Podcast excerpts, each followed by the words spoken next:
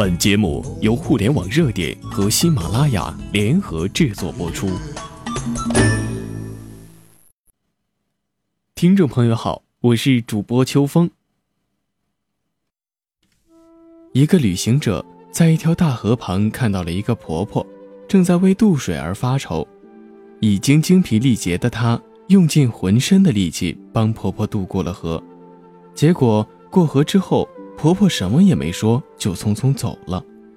旅行者很懊悔，他觉得似乎很不值得耗尽力气去帮助婆婆，因为他连“谢谢”两个字都没有得到。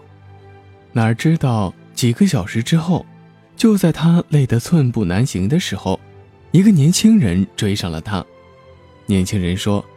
谢谢你帮了我的祖母，祖母嘱咐我带些东西来，说你用得着。说完，年轻人拿出了干粮，并把胯下的马也送给了他。不必急着要生活给予你所有的答案，有时候你要拿出耐心等等，即便你向空谷喊话，也要等一会儿，才会听见那绵长的回音。也就是说，生活总会给你答案。但不会马上把一切都告诉你。其实，岁月是一棵纵横交错的巨树，而生命是其中飞进飞出的小鸟。如果哪一天你遭遇了人生的冷风冻雨，你的心已经不堪承受，那么，也请你等一等。要知道，这棵巨树正在生活的背风处为你营造出一种春天的气象。并一点一点靠近你，只要你努力了，回报不一定在付出后立即出现，只要你肯等一等，生活的美好总在你不经意的时候盛装莅临，一切都是最好的安排。当你身处逆境，感到诸事不顺，爱情、工作、事业、理想都成泡影，心生绝望之念。不妨换个角度来看这个问题，告诉自己，一切都是最好的安排，福祸相依，安知未来会不会发生惊喜的改变呢？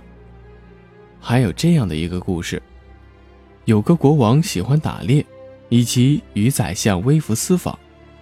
宰相最常挂在嘴边的一句话就是：“一切都是最好的安排。”一天，国王到森林打猎。一箭射到一只花豹，国王下马检查花豹，谁想到花豹使出最后的力气扑向国王，将国王的小指咬掉了一截。国王叫宰相来饮酒解愁，谁知宰相却微笑着说：“大王啊，想开一点，一切都是最好的安排。”国王听了很愤怒：“如果寡人把你关进监狱，这也是最好的安排？”宰相微笑说。如果是这样，我也深信这是最好的安排。国王大怒，派人将宰相押入监狱。一个月后，国王养好伤，独自出游。他来到一处偏远的山村，忽然从山上冲下一队土著人，把他五花大绑带回部落。山上的原始部落每逢月圆之日，就会下山寻找祭祀满月女神的牺牲品。土著人。准备将国王烧死。正当国王绝望之时，祭祀忽然大惊失色，他发现国王的小指头少了小半截儿，这是个不完美的祭品。收到这样的祭品，满月女神会发怒。于是土著人将国王放了。国王大喜若狂，回宫后就叫人释放了宰相，摆酒宴请。国王向宰相敬酒说。你说的真的是一点儿也不错，果然，一切都是最好的安排。如果不是被花豹咬一口，今天连命都没了。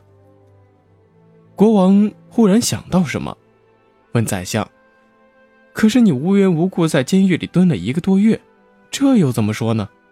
宰相慢条斯理喝下一口酒，才说：“如果我不是在监狱里。”那么陪伴您微服私巡的人一定是我。当土著人发现国王您不适合祭祀，那岂不是就轮到我了？国王忍不住哈哈大笑，说：“果然没错，一切都是最好的安排。